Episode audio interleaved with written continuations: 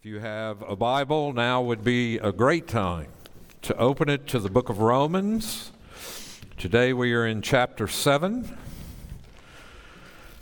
And we took a couple of weeks to look at two misuses of the law of God.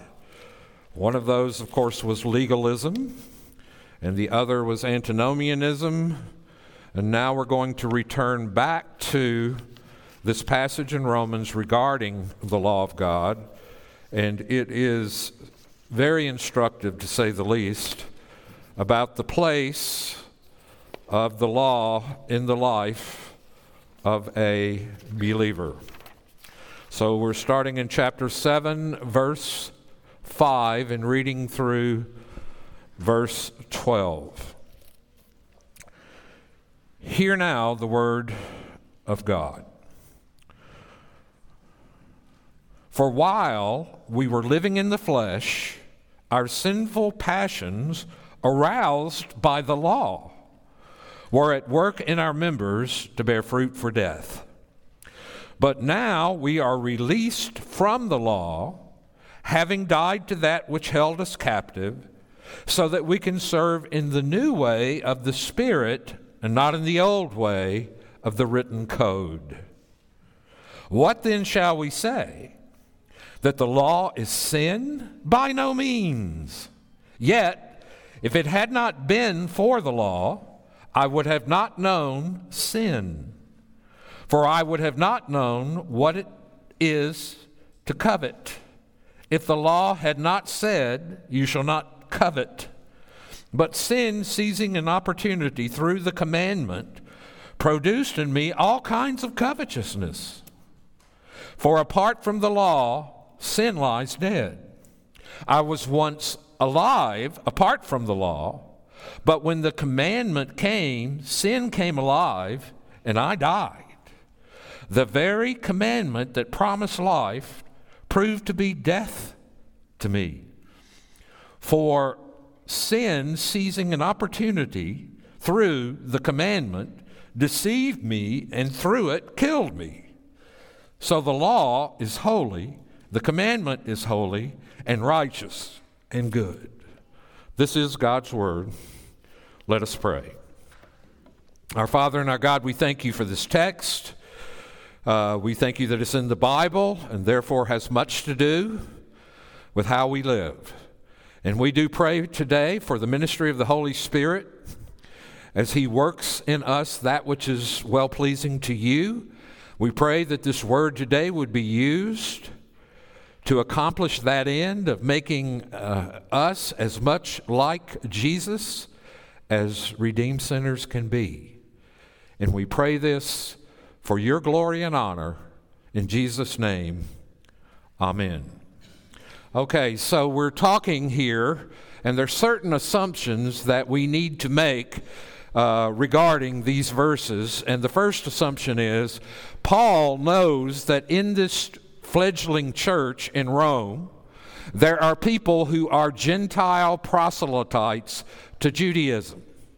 And now Paul has come in with his law free gospel and they can't make heads or tails of it. It's bothering them, it's stressing them out because they had been taught consistently that the way to become holy, the way to become good, the way to become right with God is live in obedience to the Torah. That the Torah is the way of life. And simply by reading the Torah, understanding the Torah, applying the commandments of the Torah to your life, you can arrive at a place where you can be justified, as it were, before God through your obedience. And Paul is having to speak here about a good thing, the law of God. The commandment is good, it's just, it's true, but that can be used in very destructive ways by our enemies. For example, the title of the message is a little bit of a takeoff on Jonathan Edwards' sermon, Sinners in the Hands of an Angry God. My title is The Law in the Hands of Angry Sin. And because of our sin nature, because of the flesh that dwells within us, because we are fallen human beings, because we're all flawed, we cannot have a one to one relationship with the law as if all we need to do is tell me what I need to do, I do it, everything's good. Because we're a lot more messed up than that. We don't know we're more messed up in that, but the Bible tells us we're a lot more messed up in that. So, by way of introduction, let me say that beyond a doubt, Paul's topic in Romans 7 1 to 14 is the law of God. The word law appears 15 times in 14 verses, and the word commandment appears six times. As Paul meditates on the law, he constantly considers what it can and cannot do. And that's very important for us to understand. It can bind people and hold them captive. It can reveal sin. It can even stimulate sin and it can label sin. Romans 7 contributes significantly to a Christian doctrine of the law. Above all, because sinful human nature weakens it. The law is more likely to provoke sin than it is to remedy it. As Christian said a while ago, many people's conception of grace is medicine. It's something you take to cure your illness as a sinner. But the apostle clarifies what the law cannot do. Although the law can reveal sin in our lives, it cannot remove it. The law can give us and grant us a knowledge of sin, but it cannot redeem or justify us or reestablish a proper relationship with God. The law is holy, righteous, and good, but it cannot make us holy righteous, and good. By itself, it cannot sanctify us. In our obedience, humans hear a law saying, You shall not, and immediately think, Why not? what am I missing? Blessedly, God does what the law, weakened by the flesh, cannot do. God redeems by sending His Son in our place to fulfill God's law for us. People violate God's law for varied reasons, including ignorance, deception, confusion, and wanton rebellion. But Romans 7 reflects on the culpable law breaking, which can be mindless or deliberate. Paul is most interested in wanton rebellion. This occurs when we want something that the law forbids, and the prohibition makes us want it more than ever, so that we take it in a very rebellious way. And so, that, by way of introduction, is what we need to think about regarding the law and its limits in terms of what it can accomplish. But in the hands of sin, it does the exact opposite of what one would hope the law would do. And so, the main purpose, according to this, is of the law is to show us the nature and character of sin. That is the only way to understand many of these statements. I would have not known what sin is except through the law, verse 7. But how does it do this? How does the law show us, help us understand uh, sin and understand what the purpose of the law is? First, the law defines for us sin. For I would have not known what coveting really was if the law had not said, Do not covet. This means that the very concept of envy or jealousy or coveting is outlined by the law, and without that standard, Paul would not have understood that this is sin. Second, the law reveals sin in us. For apart from the law, sin lies dead. That statement indicates to us that when the commandment of God comes to us, it actually aggravates and stirs up in our hearts, showing us not just what sin is in general, but how sin resides within. And so the law, in the hands of the power of sin, And I would capitalize sin here. Paul almost personifies sin. And the law in the hands of sin is very destructive to us. It condemns us. It has the power of condemnation. It has the power to actually aggravate what we hope is going to cure us. And so Paul is as much saying to his original audience, these proselytes of Judaism, these Torah centered people, that the very thing you're focusing on to bring healing and deliverance and salvation to yourself actually makes you worse. In the hands of the sin, the law exacerbates, intensifies, increases rebellion. Now, that's, a, that's an amazing statement to make. And Paul is making it, and he'll clarify as we go further exactly what he means by it. So, Paul states this idea again in verse 13 in order that sin might be recognized as sin, through the commandment, sin might become utterly sinful. Paul is describing a situation in which he found that the more he tried to avoid coveting and envy, the more coveting and envy he produced. And it grew. In the end, sin in his life got utterly sinful. That is, much worse. Then he could see his sinfulness and his need. Paul's point is the law cannot save us. It cannot deliver us. It cannot redeem us. But it can and must show us that we need to be saved. Unless the law does its work, we won't have any desire for Christ. We will be in denial about the depth and nature of our sin. In other words, we need the law to convict us of our sin before we see our need for having a desire for the grace of God in Christ. So until the law does its work in convincing us and convicting us of sin, we will have no sense of need about coming to Christ, no sense of need for the grace of God. I find it amazing that so many Christians focus on everything but Jesus Christ. I mean, my goodness. Don't have any, by the way. but my goodness, the purpose of the law is not to construct for you a ladder to reach heaven, but to show you how messed up we are inside. Not just externally here. Paul's getting to the disordered motivations of the heart. He's getting beneath the surface of our lives. He's getting into our thoughts. He's getting into our motives. He's getting into what we love what we desire, what we hope for, what we dream about. And so the law penetrates the surface where so many people like to say, here's what I'm going to say, and I've been thinking about this for a number of days. Us Presbyterians and Reformed people like to objectify everything so much because we don't want to really deal with what's going on in here.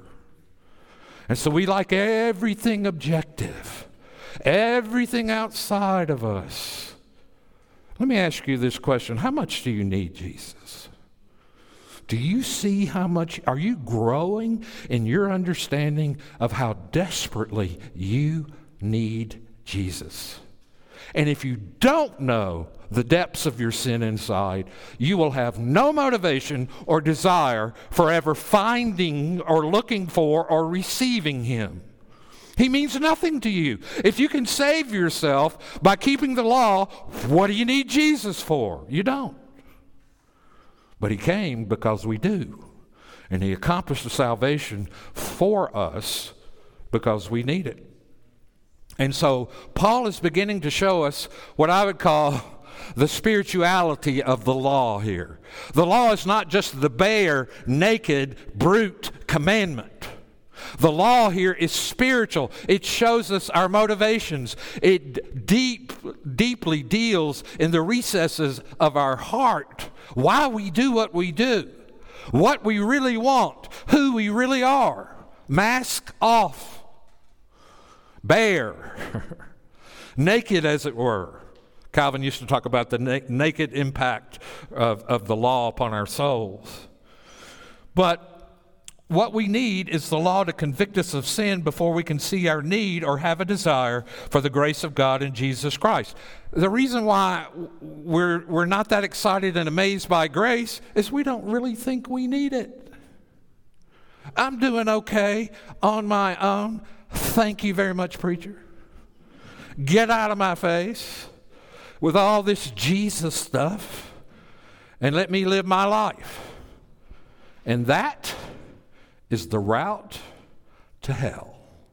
That attitude right there is the route to hell. It is rank and crass rebellion. Paul says in verse 5 that the law arouses our sinful passions. In verses 8 and 9, he says, Sin produced in me covetous desires, for when the commandment came, sin sprang to life. How does sin do this? Or how does the law do this? The basic answer is that there is a perversity about our hearts.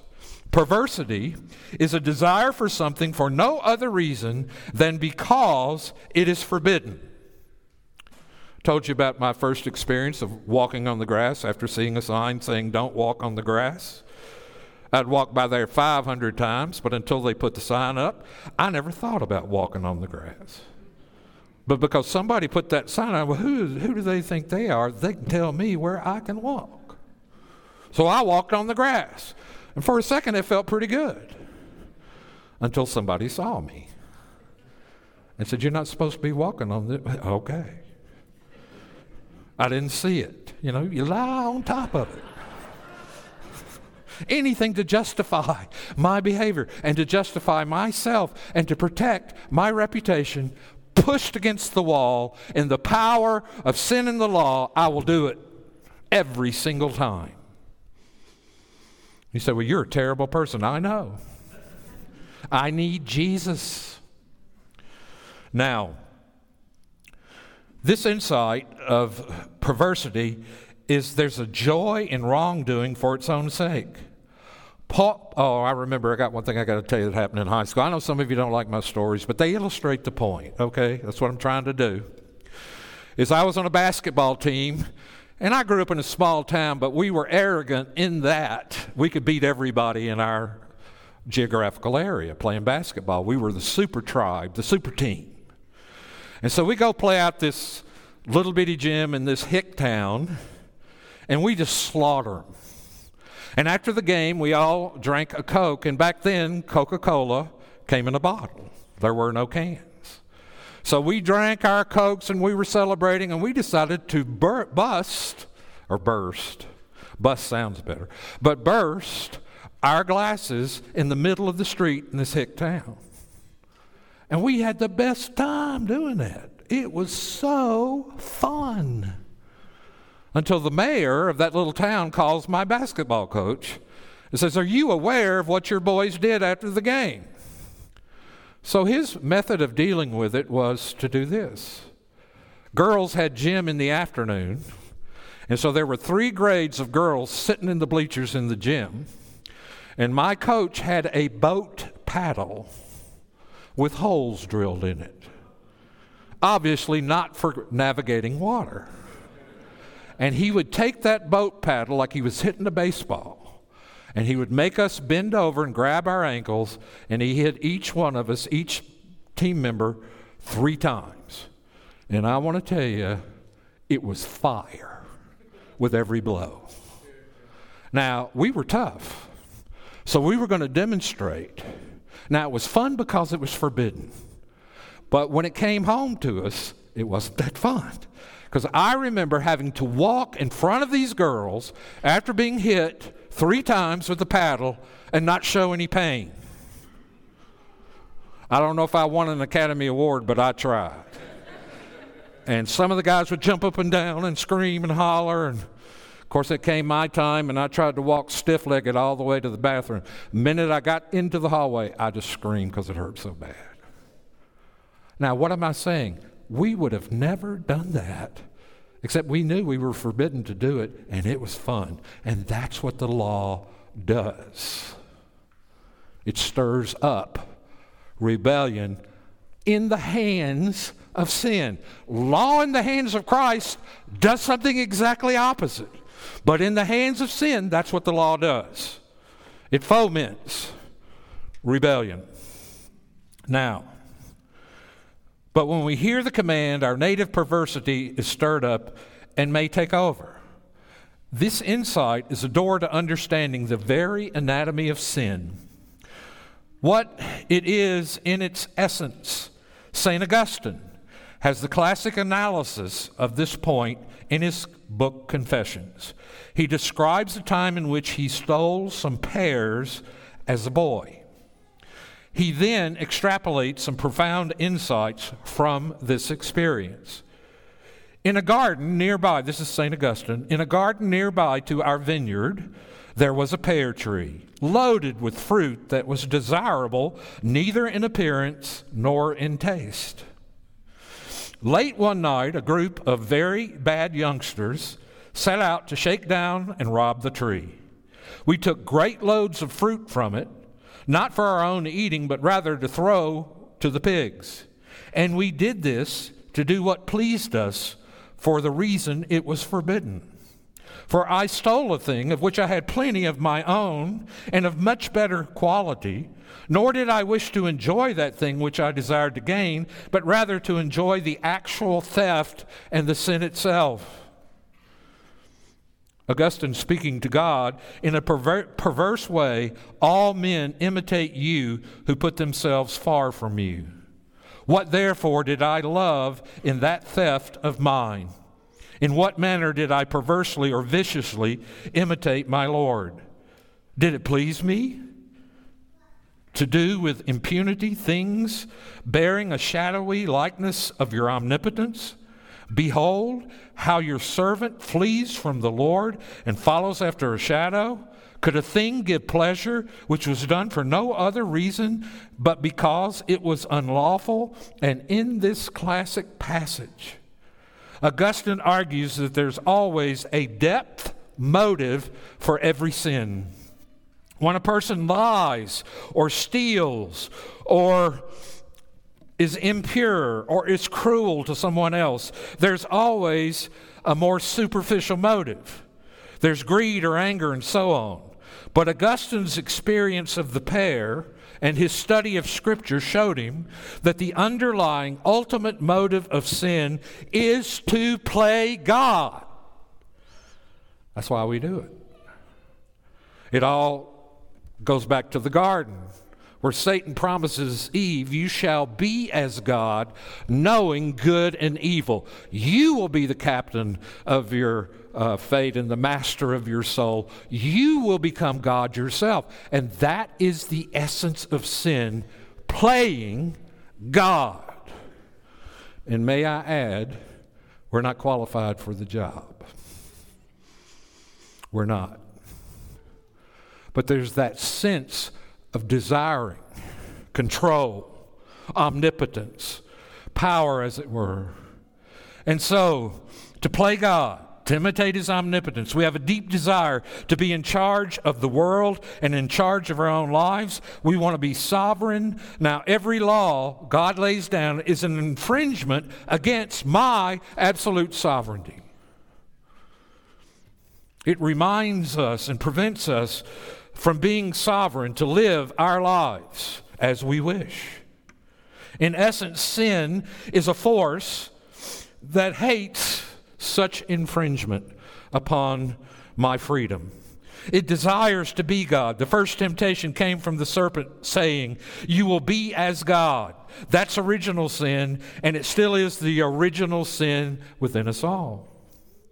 Therefore, since the essence of sin is the desire to play God, to have our infringement on our sovereignty, then every law will stir sin up in its original force and power. The more we are exposed to the law of God, the more sinful force will be aggravated into reaction.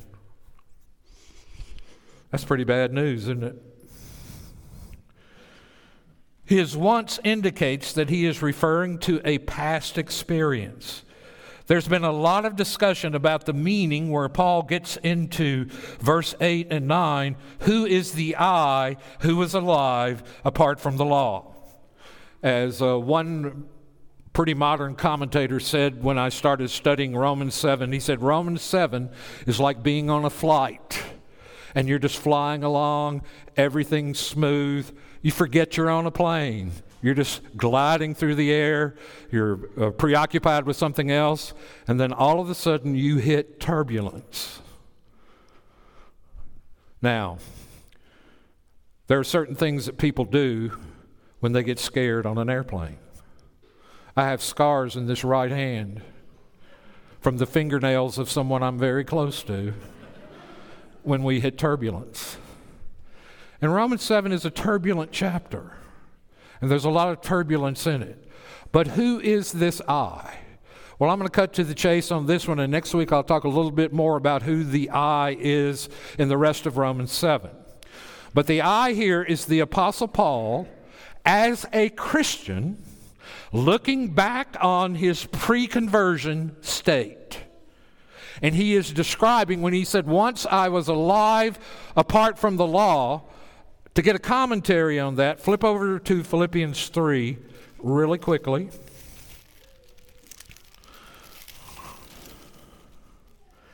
And this is what he says.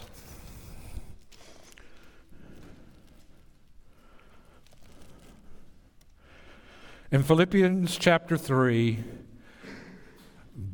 beginning in verse 4. Though I myself have reason for confidence in the flesh also, if anyone else thinks he has reason for confidence in the flesh, I have more. Circumcision, or circumcised on the eighth day of the people of Israel, of the tribe of Benjamin, a Hebrew of Hebrews, as to the law, a Pharisee, as to zeal, a persecutor of the church, as to righteousness under the law, blameless. But whatever gain I had, I counted as loss for the sake of everything. Indeed, I count everything as loss because of the surpassing worth of knowing Christ Jesus, my Lord. For his sake, I have suffered the loss of all things and count them as rubbish in order that I may gain Christ and be found in him, not having a righteousness of my own that comes from the law, but that which comes through faith in Christ, the righteousness from God that depends on faith. And so, Paul, as you see in the early part of that passage, considered himself at once to be alive spiritually, that he was doing well. But something slayed him, something changed him dramatically. He indicates here that he was alive apart from the law. It is impossible that a Jewish boy from a devout family would have been apart from the law in the sense that he didn't know it or try to obey it. There would have been no time in his unconverted life which he would have been unrelated to the law. Almost certainly, apart from the law, meant that he had not even seen the law's real and essential demands. He had not realized what the law really required. He had observed a plethora of rules, but not the basic force or thrust of the law as a whole. He had no understanding of holiness, of what it meant to love God supremely and his neighbor as himself, and thus he was apart from the law. What does it mean that he was alive? This is Paul speaking of himself, probably in reference to his own self perception. He felt he was spiritually alive. He felt he was pleasing God. He felt he was satisfying to God. And he is willing in this perception of being alive was, or he is telling us that this perception of being alive was due to his ignorance of what the law really asked for. But when the commandment came, I died. That means that subsequently something happened to show him that he wasn't pleasing God at all, but he was under condemnation. He, uh, in very graphic language, he says, I realized I was dead. So Paul is saying, in effect, I thought I was doing quite well spiritually. I felt good or better than most, but then I was overwhelmed with a sense of failure and condemnation. And what got him? The 10th commandment. You shall not covet. The tenth commandment was the one that nailed the apostle. You see, when Paul was a Pharisee and blameless under the law with all of his Jewish credentials, all of that was blocking him from seeing his need for Christ and for coming to Christ. You see, our unfiltered uh, respect for ourselves as being godly can block us, and good can block us from Jesus, can block us from seeing our need. And so the law blocked Paul from seeing who Jesus is and was and how much he needed him. So he said, What caused this change of consciousness? What happened? Well, the commandment came, verse 9. It is obvious that God's law had come into the world centuries ago.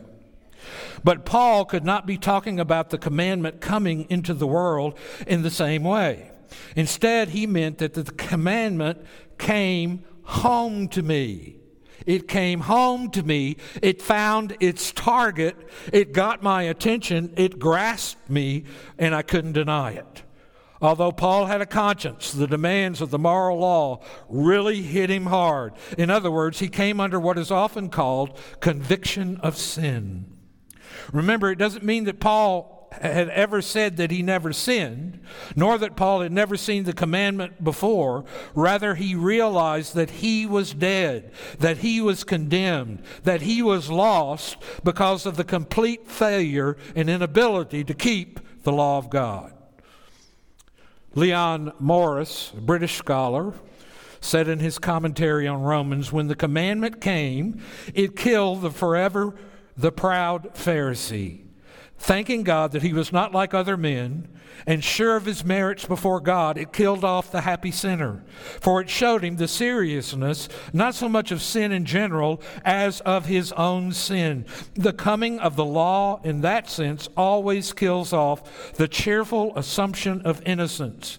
We see ourselves for what we really are sinners. We die. It marks the end of self confidence, self satisfaction, self reliance and self justification. So, in this powerful argument, Paul tells us, in summary, to die in this sense means that you see yourself as a moral failure, that you are lost, and that you cannot save yourself. All the Pharisees thought of sin only in terms of external actions. They felt as long as you didn't perform evil in, as an act, you were not guilty of sin.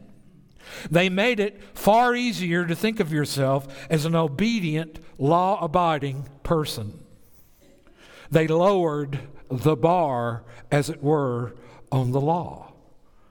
And so they externalized the commandments. Apparently, the commandment that killed Paul was the commandment that thou shalt not covet. We know that all of the Ten Commandments refer not only to behavior, but also to inward situation, attitudes, and motives. For example, Jesus said, You've heard it said, You shall not kill. But that means we shouldn't be bitter or hate our neighbor either. However, when you read the Ten Commandments, they are written in Exodus 20. You could easily look at them only in terms of externals or in terms of overt behavior. So you can easily tick them off and feel you are alive spiritually. I grew up in the Bible Belt. It used to be that if you sat any person down in the Bible Belt and said, Are you a Christian? they will say, I hope so. And you will ask them, Well, what do you hope on? Well, I've never killed anybody hadn't committed adultery, I don't steal, uh, and, and, they'll go to the external commandments, the fact that they never have done that. But when Paul understood coveting was not just the external act, but the internal motive that drove him, the sin beneath every sin is coveting, which the New Testament equivocates with idolatry. Idolatry is the ground motive for our sins. We reject the real God, and we either ourselves want to be God or we find a substitute God that we can control to get what we want. And what we want is to be our own God. And so, Paul, thinking he was doing well, all of a sudden woke up to a nightmare. You've heard it said, the Sermon on the Mount says over and over. However, when you read the Ten Commandments as they are written in Exodus, you can look at them in terms of externals, in terms of overt behavior. So you could easily tick them off and feel that you're alive spiritually. You could say, I haven't worshiped an idol, I haven't disobeyed my parents, I haven't killed, lied, stolen, committed adultery, I'm doing fine. In other words, you can imagine and interpret the law superficially, seeing it only in a behavioral sense that are not that hard to keep. But the last commandment is the one that cannot be reduced to externals. Thou shalt not covet. Has completely to do with inward attitudes and heart motives. To covet is to be dis- discontent with what God has given you. Coveting includes envy, self pity, grumbling, murmuring. Coveting is not simply wanting, it is an idolatrous longing for more beauty, more wealth, more approval, more comfort, more control, more popularity than you presently have. Now, it's not wrong to want and aim for such things, but if when you don't achieve them you are bitter and downcast, it is because your desiring of them has become idolatrous coveting. Now, Paul had never understood sin as a matter of inward longing and idolatrous drives and desires. He had never seen sin as essentially coveting against God, failing to love God enough to be content he had thought of sin only in terms of violence and violation of rules. Martyn Lloyd-Jones says the following, and I tend to agree with him. He says, The real trouble with the unregenerate is they do not know or understand the truth about sin. They have their moral code. They believe that certain things are right and certain things are wrong. And they often sin by wrongdoing, but that is not to understand sin. The moment you understand the true nature and character of sin, you become troubled about your soul and you seek a Savior of some kind. You seek a Savior. So if anyone is not seeking a Savior, they do not understand the true nature of their sin. It is the peculiar function of the law to bring such an understanding to your mind and conscience. And so, one of the great blessings of the law of God, even in the hands of sin, God turns the tables on sin and uses sin's exposure to ourselves of law breaking, deceiving us making, uh, showing up in our lives as a desire to be our own God. And so Paul speaks to that issue when he says, Can the law, is the law sin? Certainly not. But is the law the route to salvation? Certainly not. But what is the function of the law? To show us the depths and the internal uh, machinations of sin in our soul the internal dynamics of sin in our soul. So we don't get by on appearances, we don't get by on externals. God sees to the heart, He knows our core, He knows what we love, who we really love, and what we really want. And so the law of God in the hands of sin exposes us. And one of the great reformational principles that occurred during the Protestant Reformation is that the law drives the sinner to Christ. And that is precisely what the uh, Apostle Paul is saying in this passage. What about you? Do you have a Savior? Has the law done its work to drive you to Christ? Do you rest in Him and Him only? Are you trusting Him? Do you recognize your need for Him more every single day? The battle, the warfare with sin And I will say this more next week, but I'm going to say it today. That's normal Christian living. That's normative. Your sin is being shown to you constantly. Why? To drive you back to Jesus, to find life in Him, to return, as Luther used to say, to your justification and preach the gospel to yourself again. That is what the law of God does. So come back next week and we'll hear how the story goes on in the process of sanctification.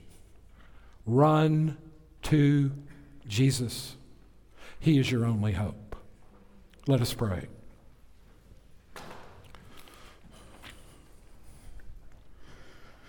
Our Father and our God, we thank you for this text of Scripture. But it's a tough, tough passage to take unless we have seen the reality of our sin. I pray today you'd use this passage to show us how much we need Jesus. And rather than trying to manipulate him to somehow accept us, he accepts us. One of the greatest joys is that God loves repentance. He loves us returning to Him with a knowledge of our sin because He sent Jesus in the world to deal with us so that we could know Him fully and freely. Now, Father, as we continue to worship, may we give as those who have found a Savior and we love Him and we give to Him because we love Him. And we pray in Jesus' name, Amen.